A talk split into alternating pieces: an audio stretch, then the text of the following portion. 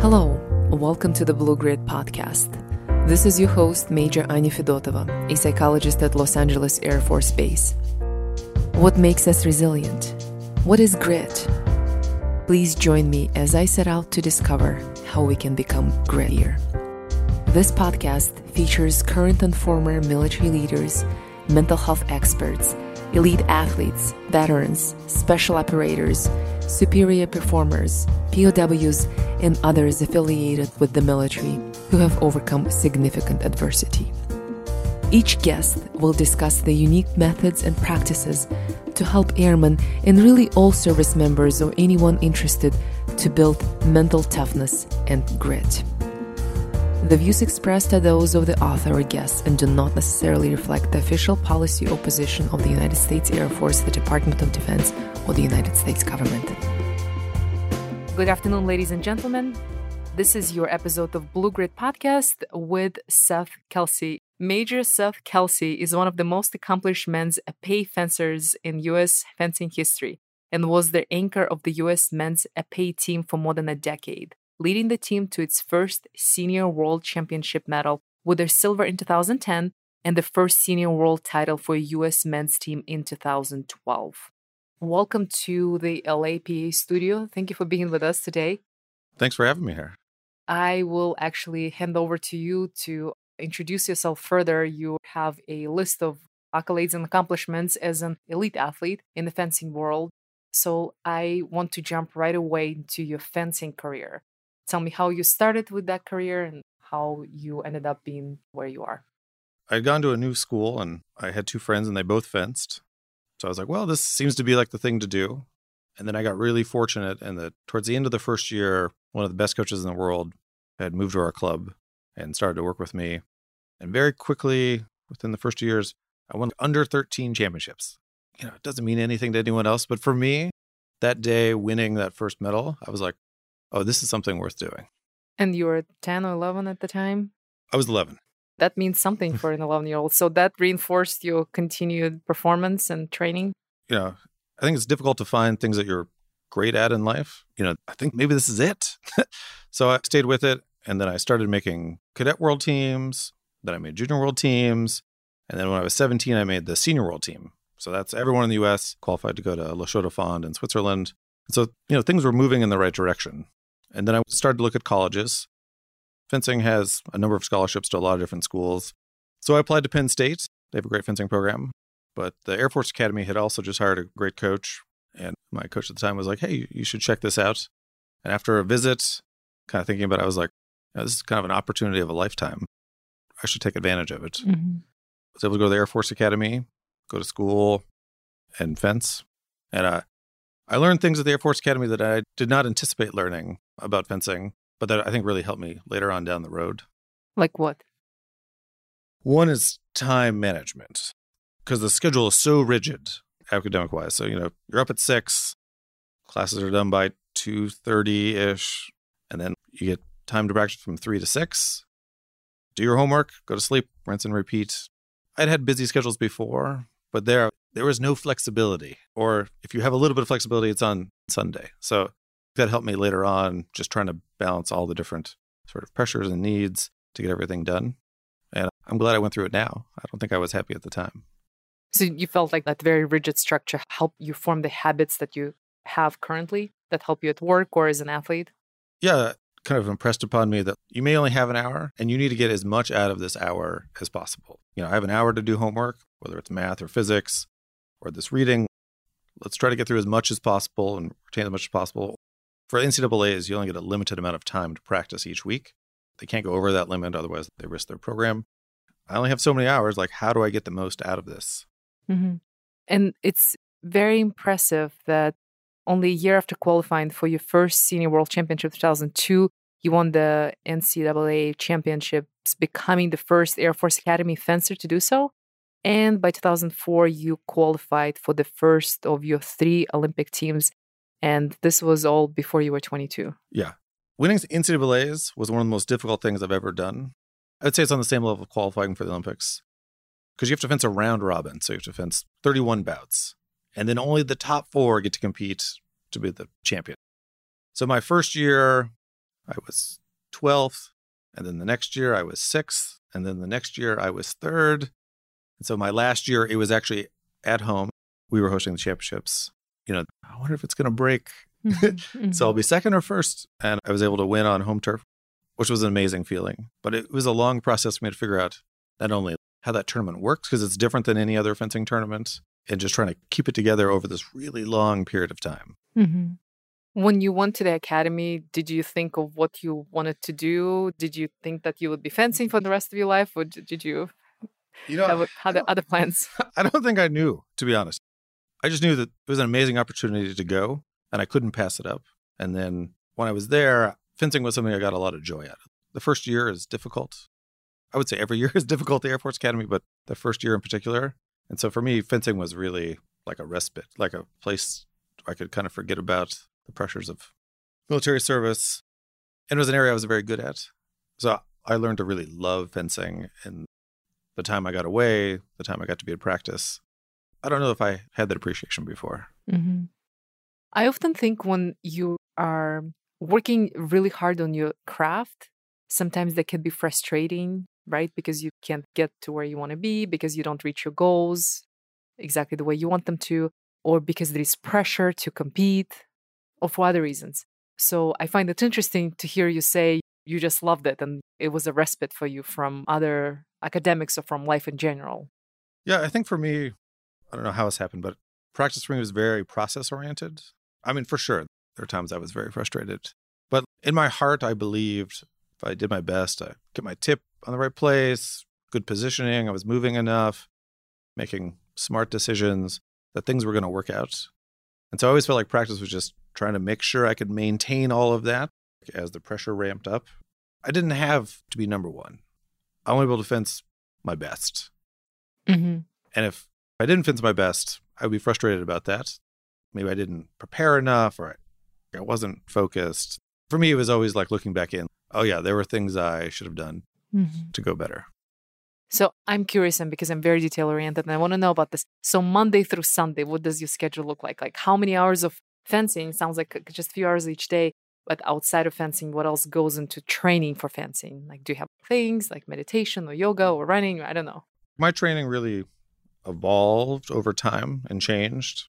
After I graduated, at the time there's only like the U.S. Modern Pentathlon team, which fencing is one of their disciplines. I was able to fence with them a couple times a week. I was doing a little bit of lifting, nothing really structured. But for me, I was able to get out what I needed. That was fine. But over time, I really felt that I need a more structured program. And I was fortunate to work with some great strength and conditioning coaches. So by the end, it looked like Monday, Tuesday, Thursday, Friday, full bouting, warm up, maybe some footwork, and we're fencing for 2 hours. And then 3 days a week, strength and conditioning, normal stuff like squats and deadlifts. But now looking back, I sort of see the genius of our strength coach, because she's also doing a lot of stuff to prevent injuries. I didn't appreciate it at the time, but now that I've gotten a little bit older and my body has taken some mileage, that makes a lot more sense to me now. Mm-hmm. And then we would do 2 individual lessons. So it's just you and the coach. Coach has coaching gear on. Kind of looks like you're going to fight a bear, what you would wear. And so you were just kind of working on the technical aspects. And I feel like the great coaches are able to play with the intensity a little bit. So we would train Monday through Friday. Okay. And I feel like I really needed the recovery. That fencing super tired is not helping. It helps your opponent, makes it very easy for them, but it doesn't help you at all. And if you're trying to push your teammates, it's not going to help them. Saturday and Sunday were rough, yeah. A lot of those weekends were filled with reserve stuff. So they weren't always completely off. What do you mean with reserve stuff? I joined the Air Force Reserves in 2008. Okay. After you graduated. Yeah. I was active duty for 3 years, and then I joined the Air Force Reserves for a big portion of my fencing career. I was also a traditional reservist working in a Force Support Squadron. Okay. Which is what you do currently? It is what I do currently, yeah. And tell us what you do. I work for the 446 Force Support Squadron. I oversee force development, which is all the education and training. And then I also oversee services, which is food, fitness, and lodging. As a reservist? As a reservist, yeah. So you graduated with a degree in, I'm just curious, like, did you... behavioral science. Oh, Interesting. Yeah. Okay, behavioral scientist. Why? Well, it was the only class I got an A in. So I was like, this school is pretty difficult. Maybe I should do the thing that I seem to be okay at. Okay, so did you use your degree in any way? I don't think I used it in any formal way, but I like thinking about how the mind works, how people think about things, and that I feel it gives you a frame to help solve problems. And I feel like I've continued to read different books that have come out. Okay. I would like to explore the topic of pressure. And the reason that I mentioned that you were quite an accomplished elite level athlete by the age of 22, I'm wondering, what is it like to experience that kind of success? Because with success comes a lot of pressure related to expectations, right? From yourself, from other people, and the actual competition, the pressure of competition. What was that like for you to manage that pressure mentally at such a young age? And has that evolved over time? And have you gotten better with being able to manage pressure? Yeah. So I think one thing was kind of unique for me in high school when I was starting fencing is that my coach was at one club and I did my bouting practice at a different club. So my coach didn't get to see me practice. And so I was essentially running my own practices. And in fencing, there's preliminary bouts that are 5 touches, helps seed you into the competition. And then the elimination bouts are all 15 touches. Okay. You have to explain for us. What does that mean? In the beginning, you'd be in a pool with 6 people and you fence round robin. So you fence each person and you fence to 5 touch bouts. That's about 3 minutes. And then they'll seed you into the tournament. So if you won all your bouts, you would be seeded very high. And then your first bout would be against someone who maybe only won 2 bouts. So in theory, you should win that. Mm-hmm. And those elimination bouts are all in the 15 touches. For my first 2 Olympic Games in the individual side, I showed up and I fenced super hard for 9 minutes. Then I went home. I was eliminated first round. So that's a single elimination. In high school, I have to fence at least 7 15-touch bouts every night before I get to go home. Okay. I feel like when I got to competitions, I didn't feel the pressure as much. I enjoyed the tension that would happen, but I felt very comfortable because I was like, oh yeah, that's all I've been doing. Oh yeah, this feels like this time like a couple weeks ago, or it felt very familiar to me. Because you made your practice so difficult? I don't know if it's so difficult, but it was so close to competition. Familiar. And I always wanted to win.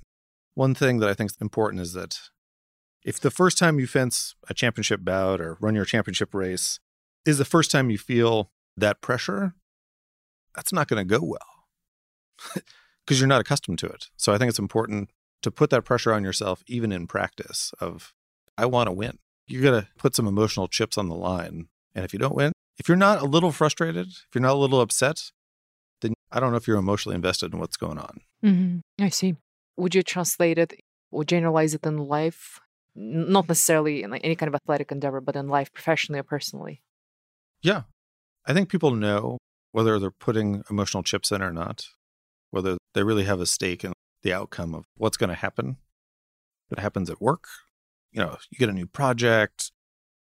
Yeah, I'll get it done. But instead of, no, we're going to do it. And there's a risk that it's not going to go well. We're not going to finish on time. I really put in everything that I could.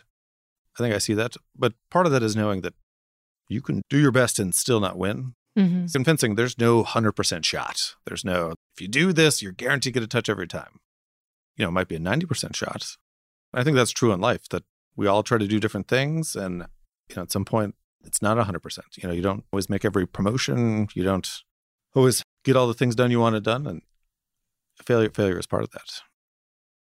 When you approximate that feeling of pressure or being under pressure in practice to the competition, then it makes it easier during the competition. Is that what I'm hearing? It does make it easier.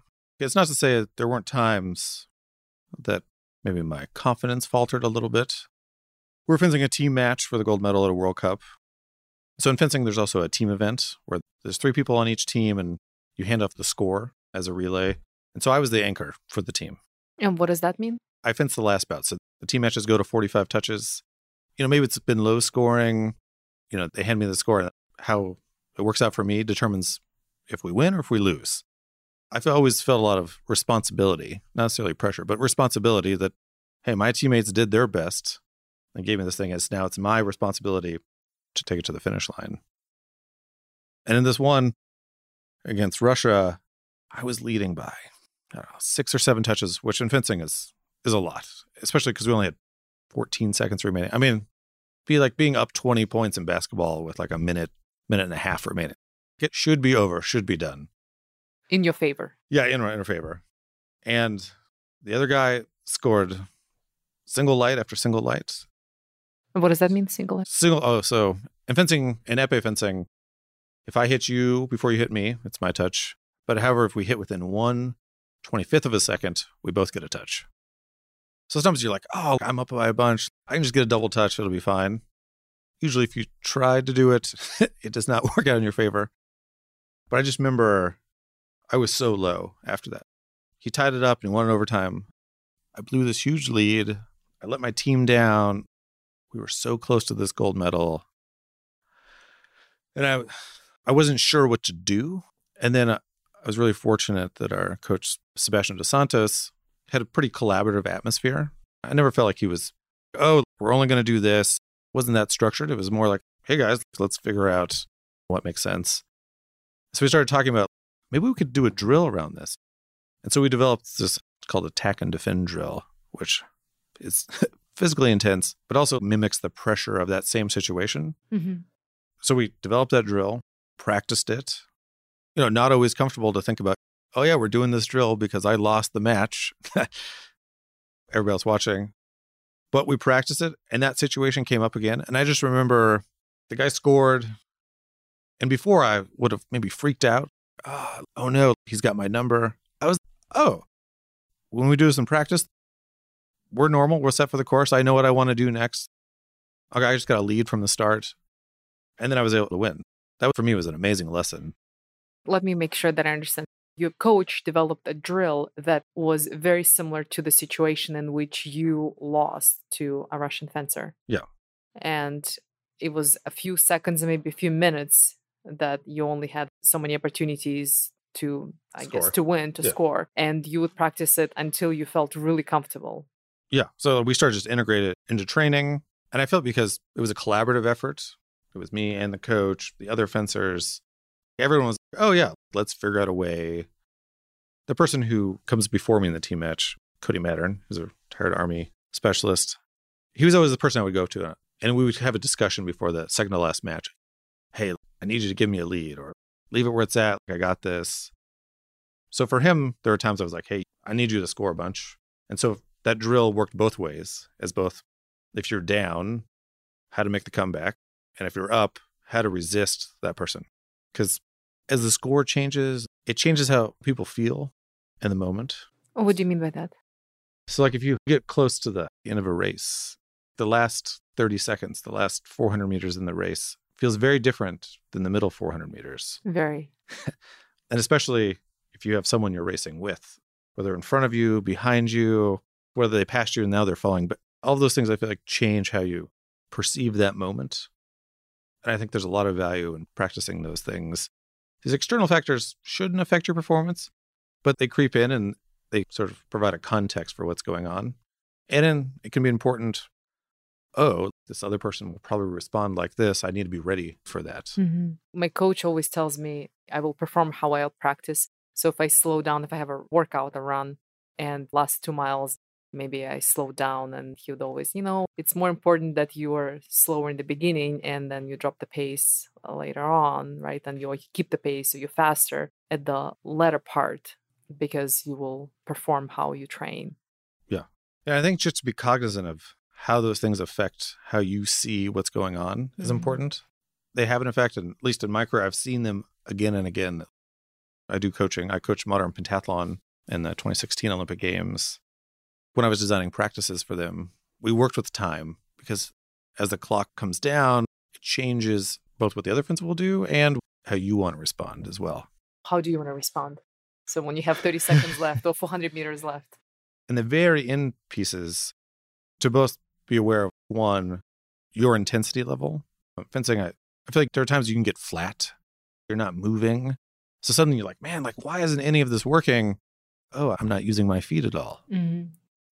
But also to anticipate, oh, I know my opponent's coming. Or maybe in a race, I know they have a strong kick. Mm-hmm. They're going to go now. Okay, how do I match that intensity within my physical bounds as well? I'm a pretty large fencer. And so I fence best when the touches last 30 seconds. So I'm very cognizant of, oh, I need to really be active and set this up early. I can't be waiting around for these later and later, because then the probabilities shift in my opponent's favor. Mm-hmm. Interesting. I guess I've never really given too much thought on the time perception and how it changes the effort, the output. Yeah. So I think all those little variables you can use, time, score, maybe strength of the opponent, use those to shape a practice and create a situation, whether it's you're down 3 touches with a minute to go, mm-hmm. or you're fencing someone very strong, they're going to be pushing you, so maybe you're limiting the space on the strip. You can do all these things to get comfortable. A lot of times fencers are really pushing and get stuck at the back, because if you run off the back, you lose a touch. Kind of like sumo wrestling, if you go out the side, you lose. Wrestling, I think, is the same way. So you're like, all right, let's fence 5 or 15 touches at the back of the strip, because sometimes you're like, if I go back, I'm going to lose. So then they stop doing the things that make them great. I think part of being comfortable is being able to remind yourself of, oh, this is how I perform the best. Let's make sure I'm doing those things. Mm-hmm. And that leads me to one of the questions I wanted to ask you. What's your mental game? What's your mental preparation for a high-level performance? This took me a long time to kind of to improve it over time. I mean, I will tell you one of the most difficult 6-hour periods was between I won my bout to fence for a medal at the Olympic Games. And there was a 6-hour break between that bout and when I was going to fence again.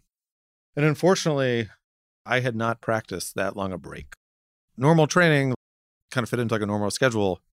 It's difficult to be like, okay, we're going to fence at 8 and then we'll fence again at 2 this afternoon. It's tough to coordinate that. And that's not something I had practiced. So I found that incredibly difficult to super focus, super pumped, and then be able to come down, try to relax, and then try to get ramped back up. Did you know that you're going to have this break? I didn't know. I mean, at that point, I'd never won an individual bout at the Olympic Games. I tried twice. Didn't happen. And so in 2012, I won that first bout. And as soon as I won that bout, this huge weight just lifted off my chest. And then the next 2 bouts, I was so in the zone. I felt like I could do whatever I wanted. You know, it was an amazing feeling. Mm-hmm. Mm-hmm. And so I don't think I had looked that far down the pipeline. My only focus was, how do I win the first bout? And then I'll deal with whatever else later. Mm-hmm. In a normal bout, it's important to, after a performance, if I know there's another performance coming, is to really relax. And depending on the timing, I'd have like a set routine, making sure I'm drinking enough liquid. If I'm eating enough, I use the same Hydrolite, the Mojo bars, I think just because they taste really good. I just had this little pattern. I'd always sit down, not be wandering around, definitely talking with other people. I think it would be difficult to do something for 20 years if you didn't enjoy the people you did it with. Sure. So I was really fortunate that I had a lot of individual success, but my teammates, my wife, were all fun to hang out with, all love fencing, and it made a much more enjoyable experience. Mm-hmm. You said you weren't used to that long break. And as you mentioned from the very beginning, what you're really good at is practicing a routine and performing well a routine that you've practiced now, something that you haven't. Yeah, and we had done a little bit.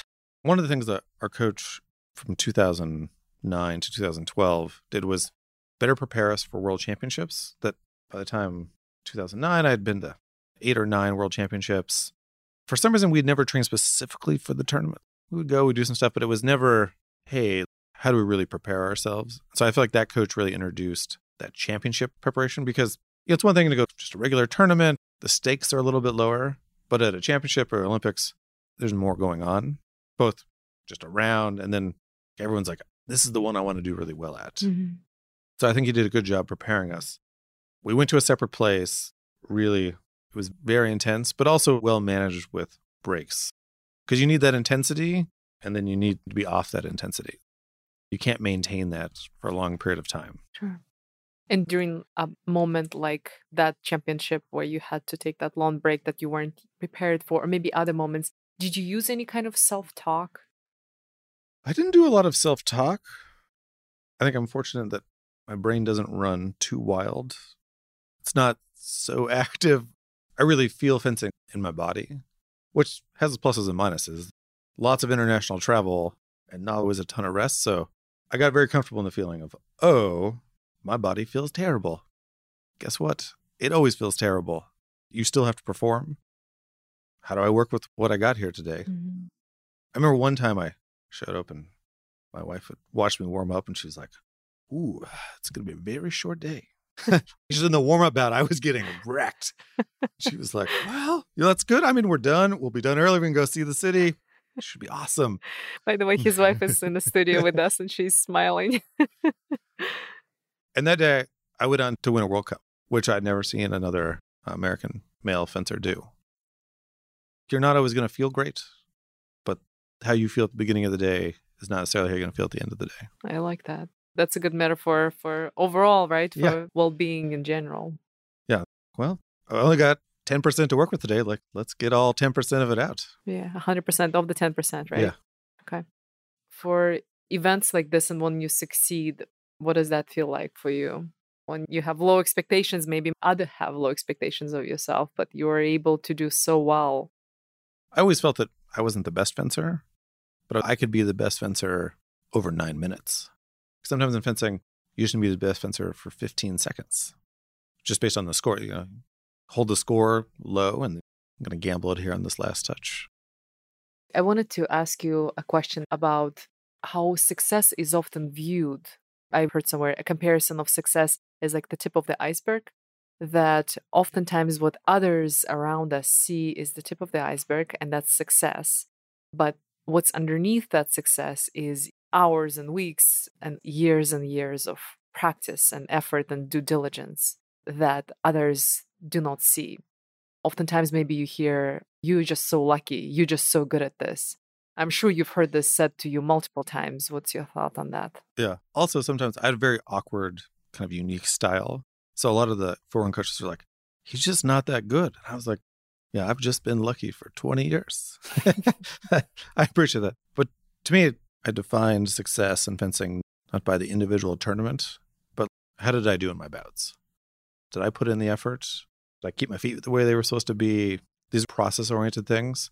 I had this one fencer that I had such a hard time with, Milanoli. Somebody you coached there? No, it's someone I was fencing, one of my opponents. And just couldn't beat him. I mean, he was an amazing Italian fencer, been on a bunch of Olympic teams, world champion, but I couldn't do it. And it wasn't a failure that I lost. I'm doing what I need to do. And then the last time we fenced, my teammate, who was also coaching me, we didn't always have a coach. And so sometimes we self-coached. But my friend and teammate Cody was like, hey, like this guy fences super crazy. So you got to match that. That's not a normal thing. Normally a coach would be like, no, like we're going to look for this very specific thing or we're going to do this. He's like, no, you got to go like full crazy on this guy. I was like, all the other things when I've been thought I was fencing well, like it wasn't going great. I'll try this. And sure enough, going crazy worked. I was able to tie it up, take a little lead. And then in the second break, Cody came back out and he's like, okay, now that you're up, he has to fence you normal. And now you can go back to your game, how you normally fence, and then it'll be fine. And sure enough, in those last 5 touches, I could just fence like I normally fenced, super good quality. I was able to win. I was like, oh, that was one that was genius on his part. And sometimes you got to change some things to make it work. Mm-hmm. I do want to come back to the question about the idea that you have to put practice in, right? So for 9 minutes or 9.5 minutes or whatever that is, maybe 30 seconds of intense performance, you have to put in deliberate practice in a lot of it, right? Yeah. So I like the word deliberate practice. I've seen a lot of people put in lots of practice, but they don't go anywhere. So I think it's important to be very deliberate about what you're practicing. Mm-hmm. And we were fortunate in that we got to run our own practices a large percentage of the time, just kind of the way the coaching setup was. Sometimes we didn't have a coach. So if you're going to run your own practice, you have full control. You get to decide how intense do I want this to be? what do I want to work on, what do I want to improve. And I was fortunate to have teammates that were willing to push me. We pushed each other. So one, I think it has to be deliberate practice. Yeah, we're practicing to get better at this either specific thing, or we like to practice 15 touch bouts because that's how you're going to win world championships. But all that builds up in order to have the success.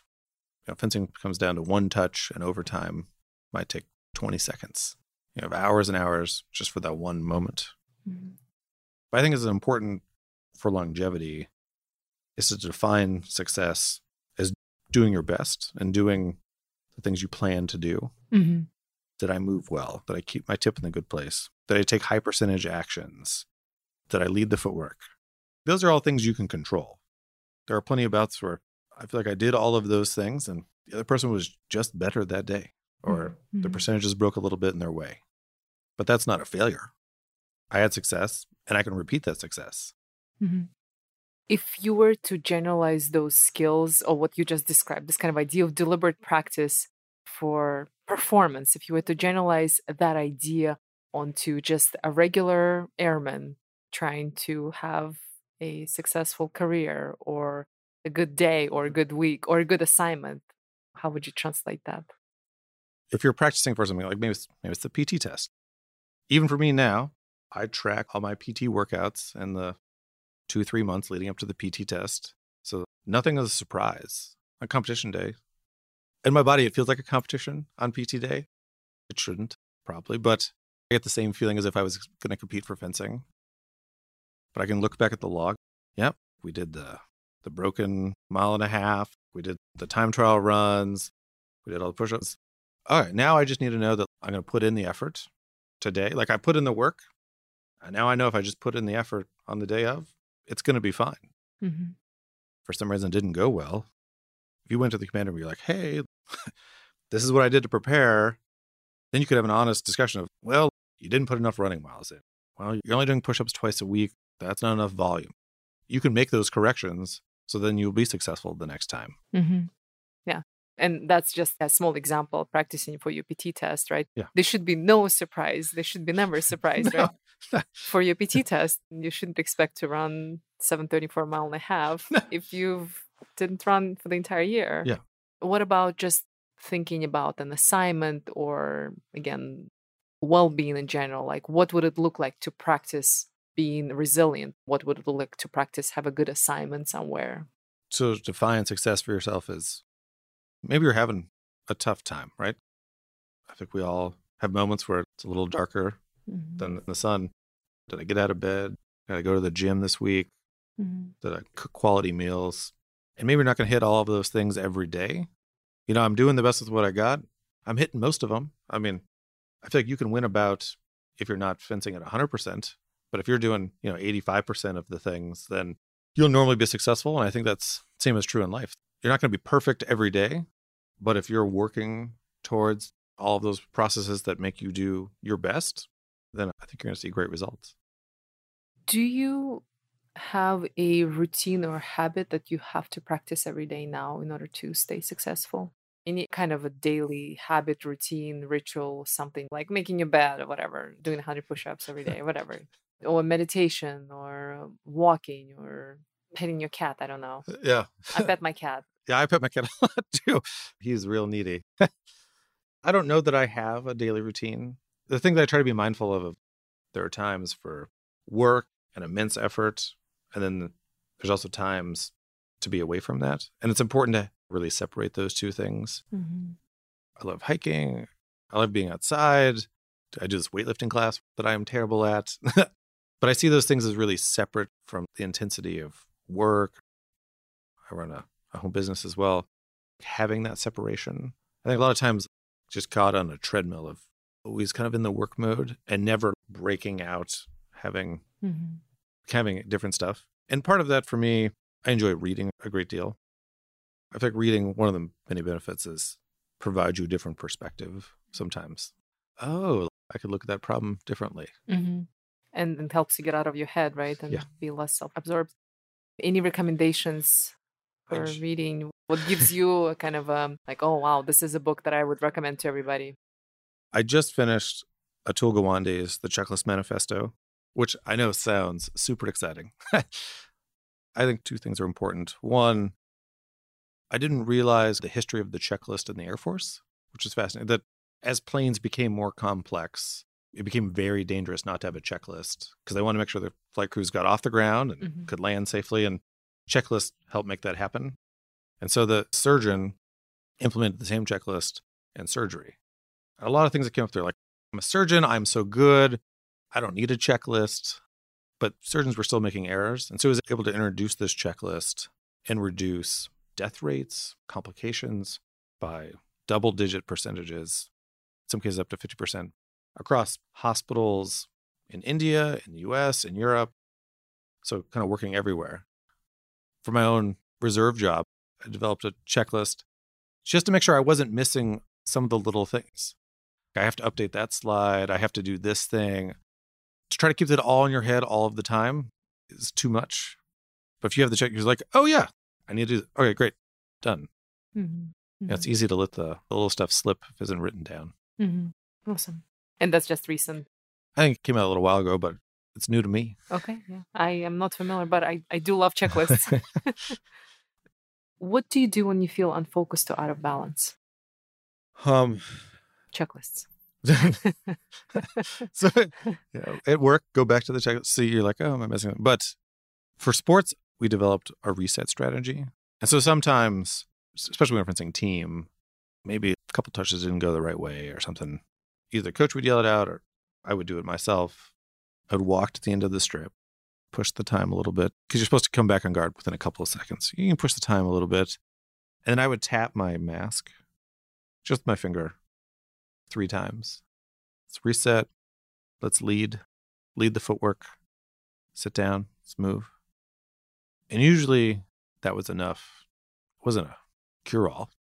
There are some days when, I mean, you just can't get your tip on, but I feel like that usually put me in a better place.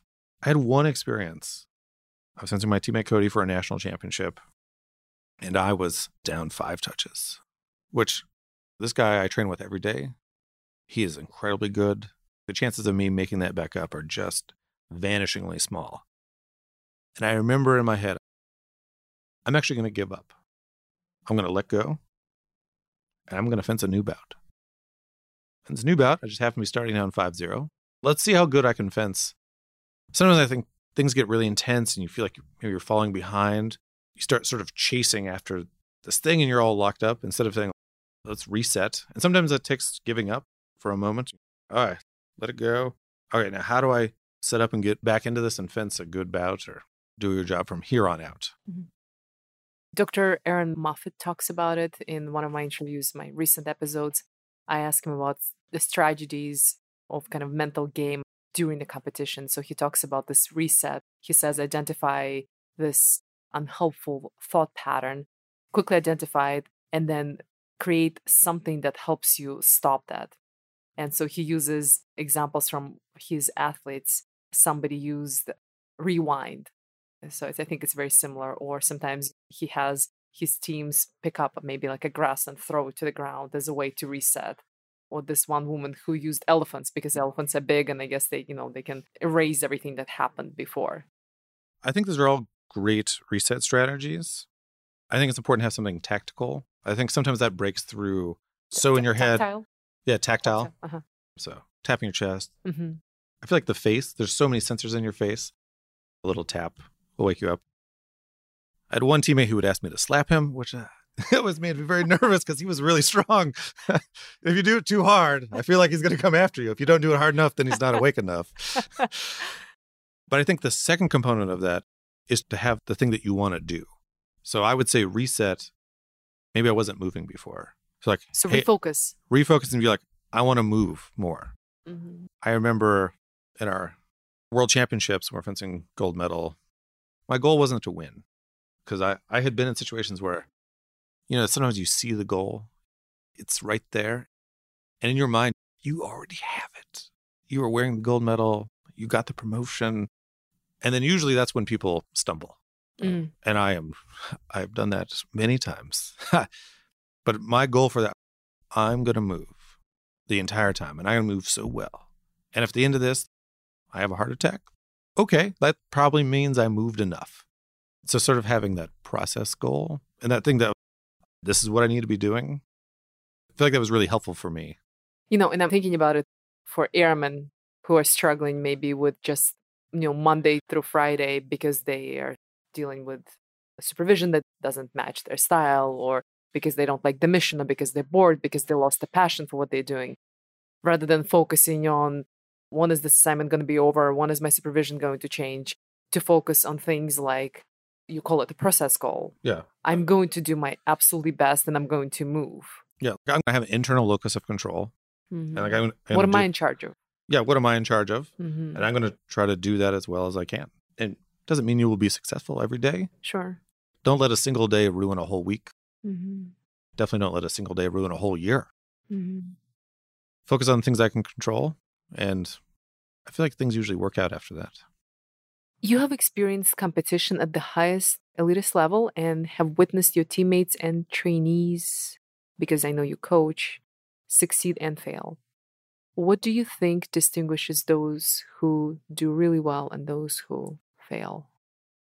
At the Olympic Training Center, we had a core set of athletes, myself, Cody Mattern, Jimmy Moody, Jason Pryor.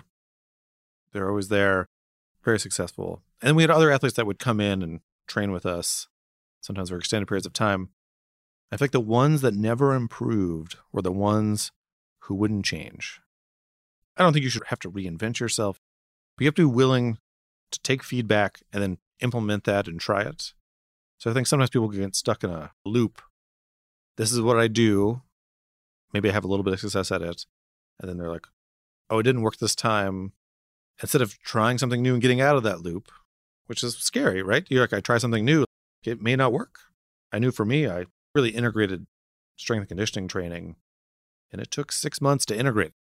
I was not fencing very well for the first 6 months after doing serious strength and conditioning work.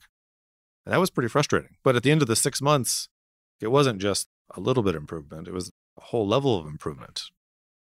But you have to make those changes to continue to evolve. Mm. And I think that's true inside sports and outside sports.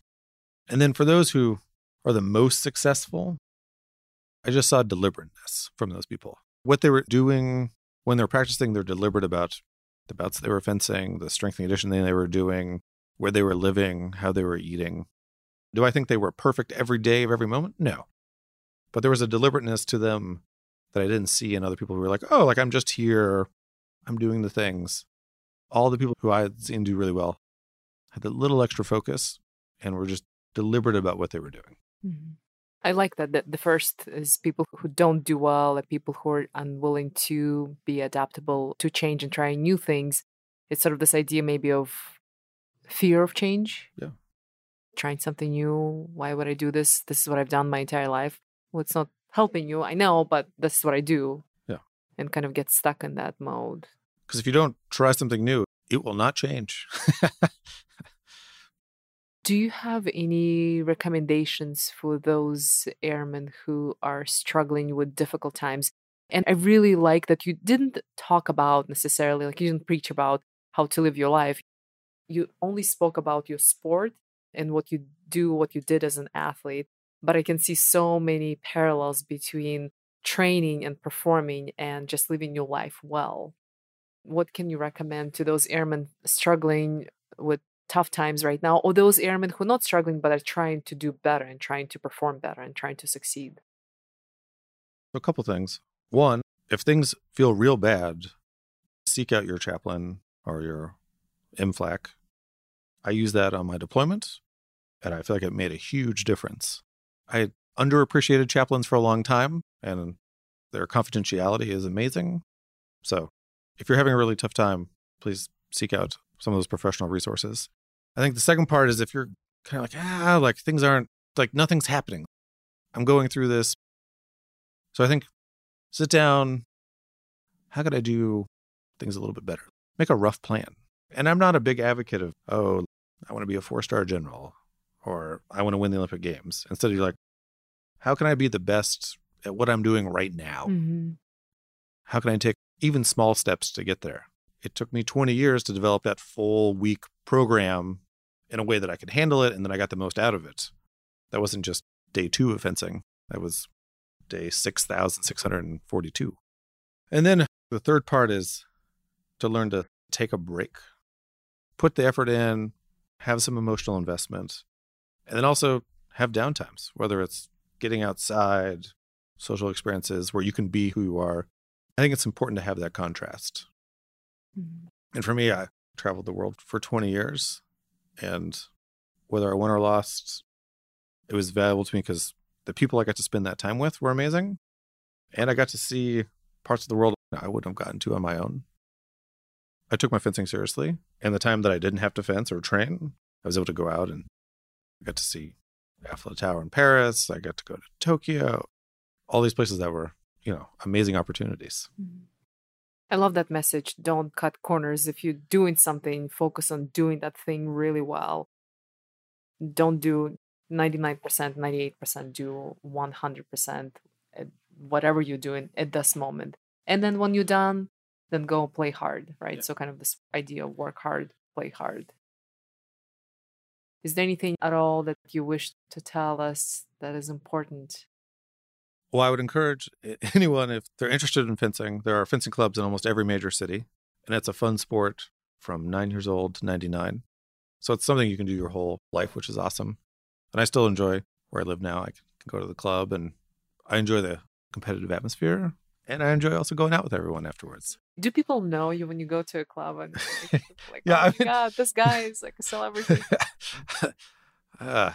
People knew who I am. I mean, I fenced for a very long time, and the fencing community is, about 40,000 people. So it's not so big, which is fun. But also I know when I show up, everyone's like, I want a piece of him. The young guys coming up, they want to be able to say they beat me. I don't get easy bouts. Everyone is trying to win as hard as they can, which I really appreciate. And I think it's super deliberate, but it's also very frustrating sometimes. And probably tiring. Yeah, for sure. Awesome. This was Seth Kelsey, who is a world-renowned athlete and a fencer. Thank you so much for this interview. This is your host, Major Anya Fedotova. Thank you for listening to the Blue Grit Podcast. Hopefully you enjoyed this interview. My goal is to air the narratives of courage, vulnerability, and grit to normalize the airman's own challenges and help them internalize the message of hope and recovery. This discussion is not a formal medical advice, and any techniques, treatment, diagnosis, or alternative actions discussed are not a recommended treatment or course of action for all listeners, and are not a replacement for professional medical assistance. You are encouraged to seek medical or psychological help for your unique issue. If you have feedback, please find me in the global. My email is annavfedotova.mail@mail.mil. It's ANNA.V.FEDOTOVA.mil@mail.mil.